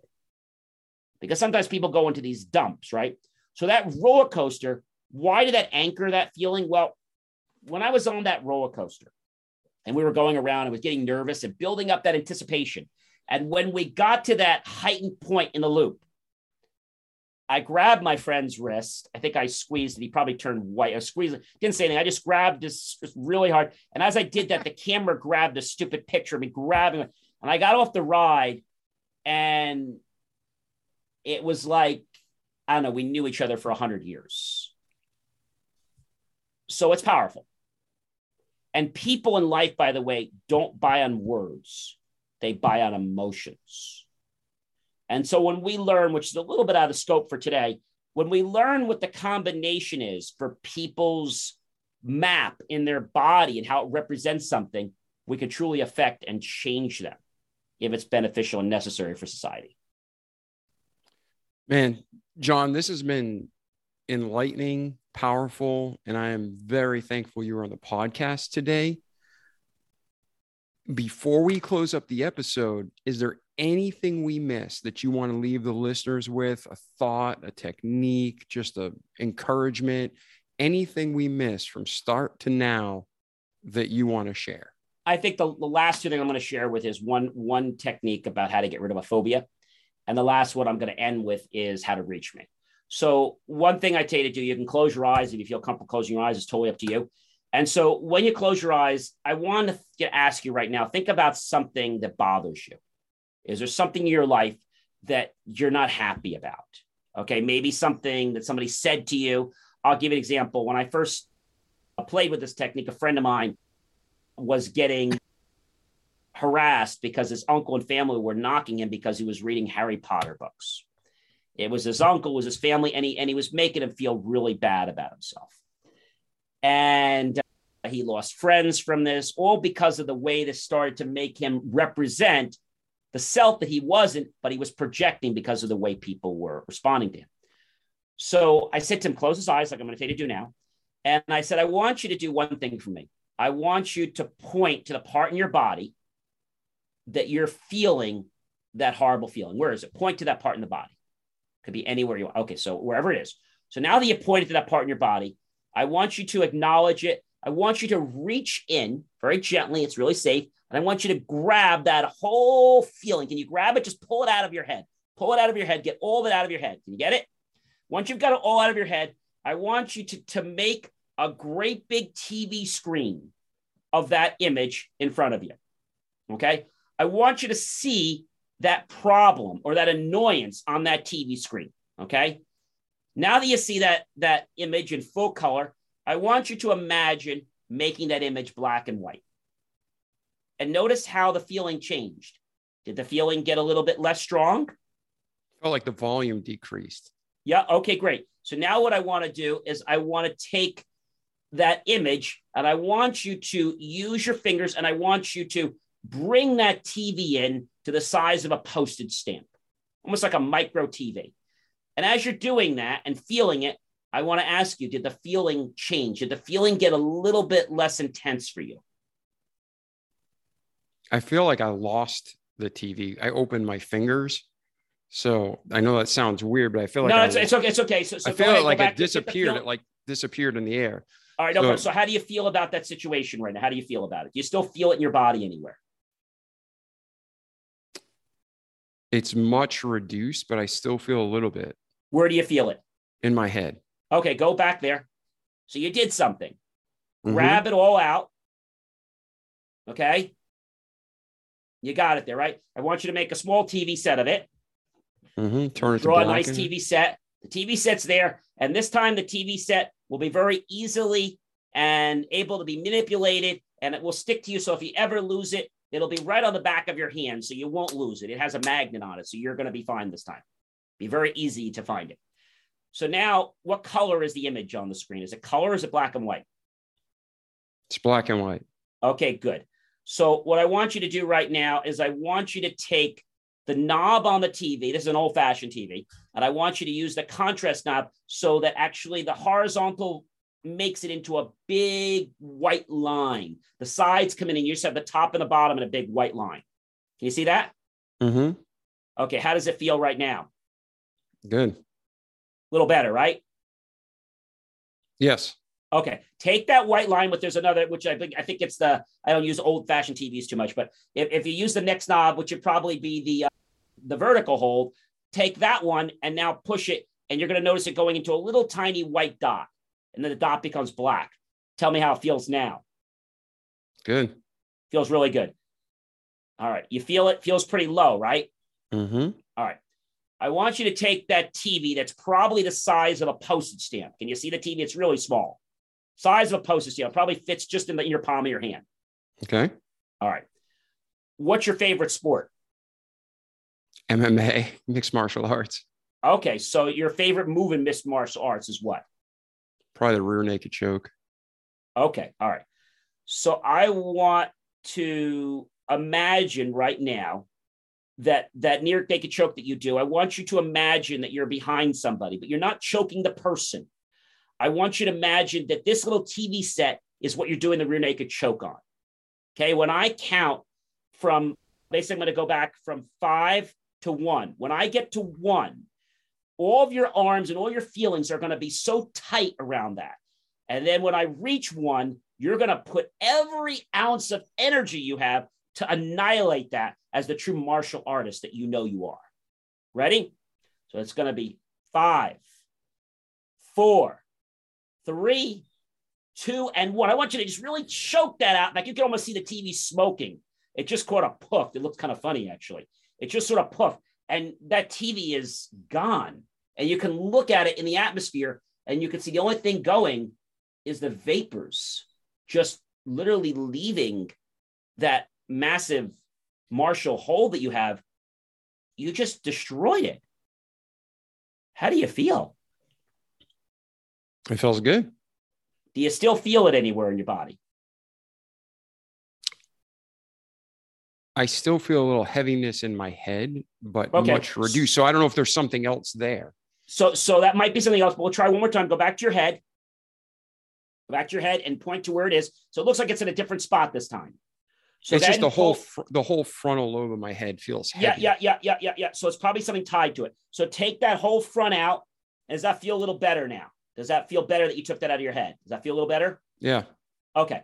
So now what I want you to do is I want you to imagine that that thing you just, I want you to take that great big, make it into a great big TV again. And I want you to tell me what kind of image is on the screen. Color, It's- black and white. It's a black and white image of someone that's harmed me. Okay.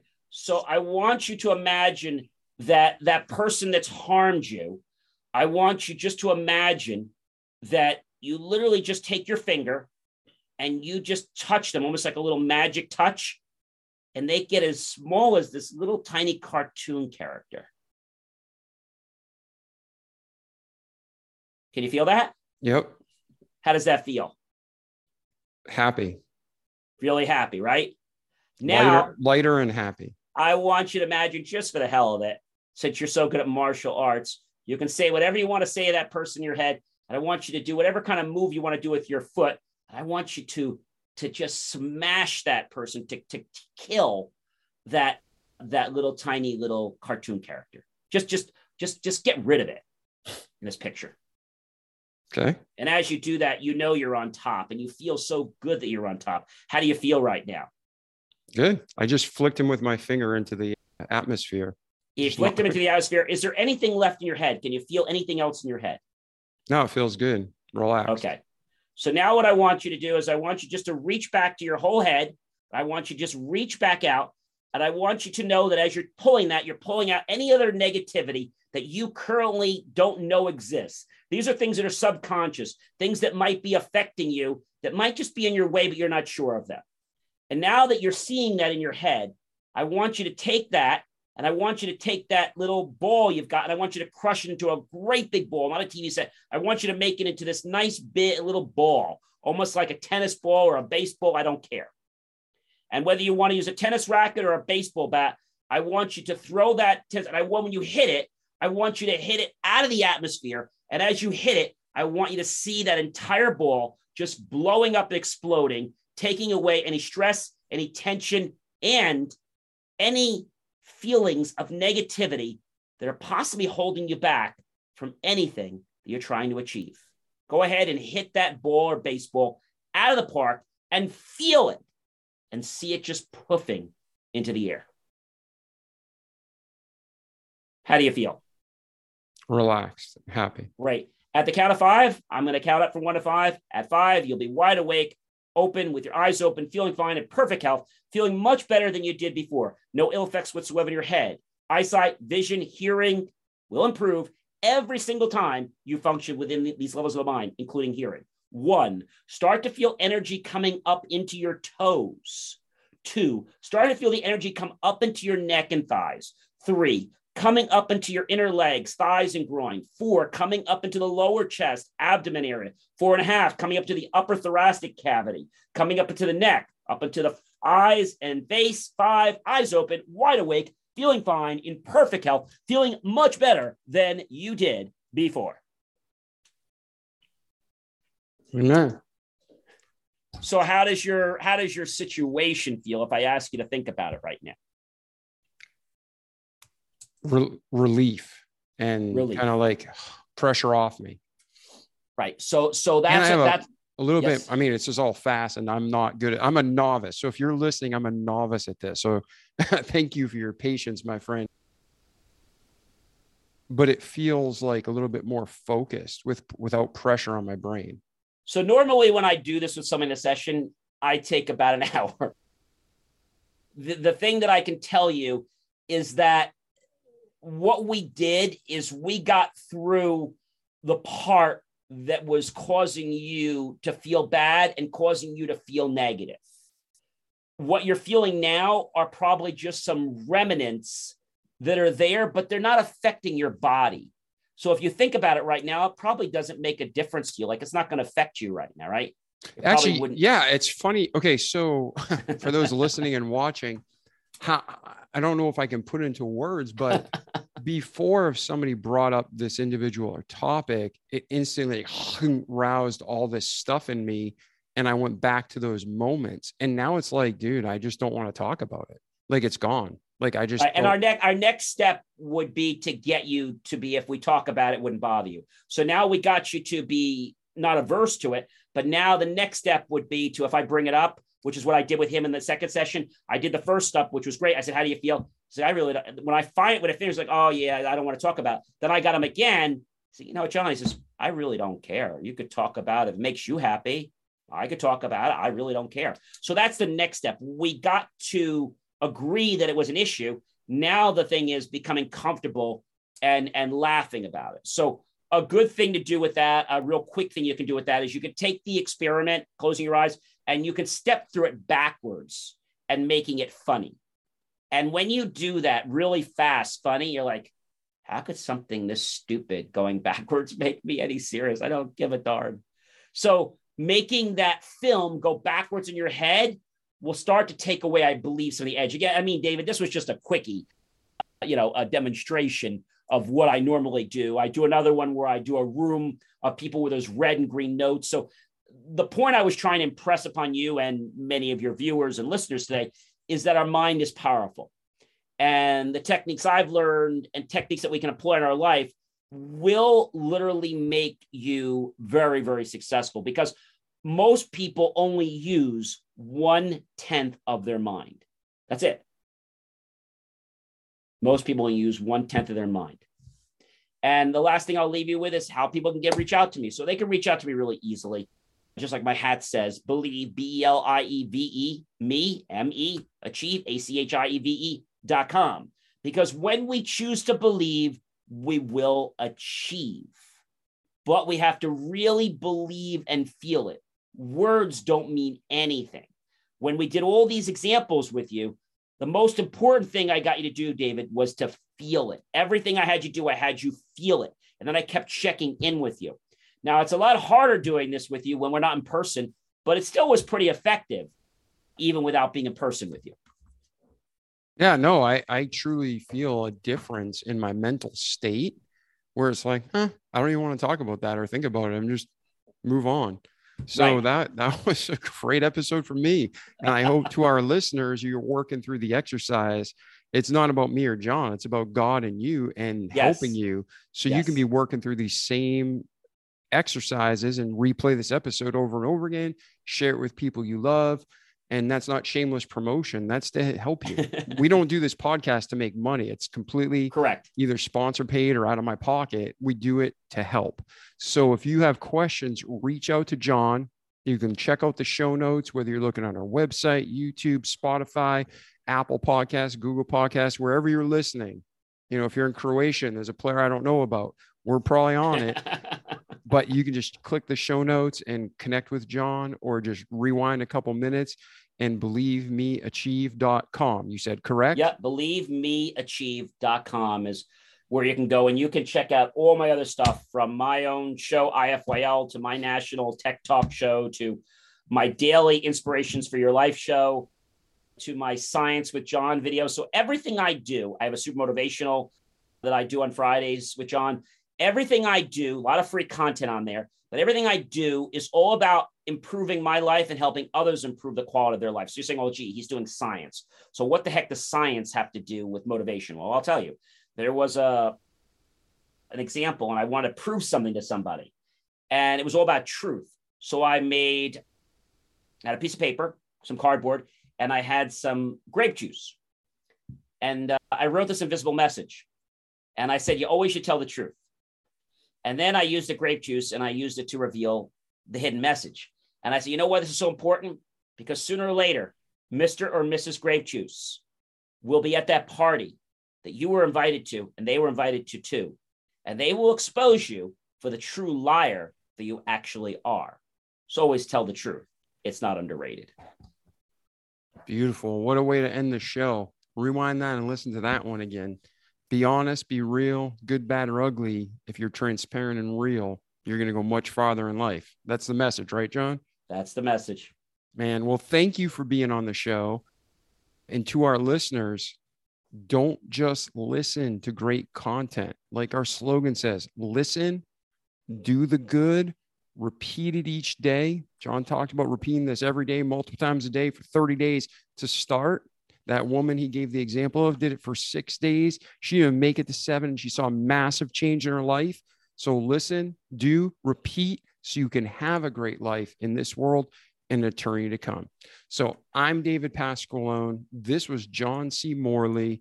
We wish you only the best. We'll see you in the next episode. Ciao. Thanks. Thanks, David. Yeah. Thank you, John, so much for being here, brother. The Remarkable People Podcast. Check it out.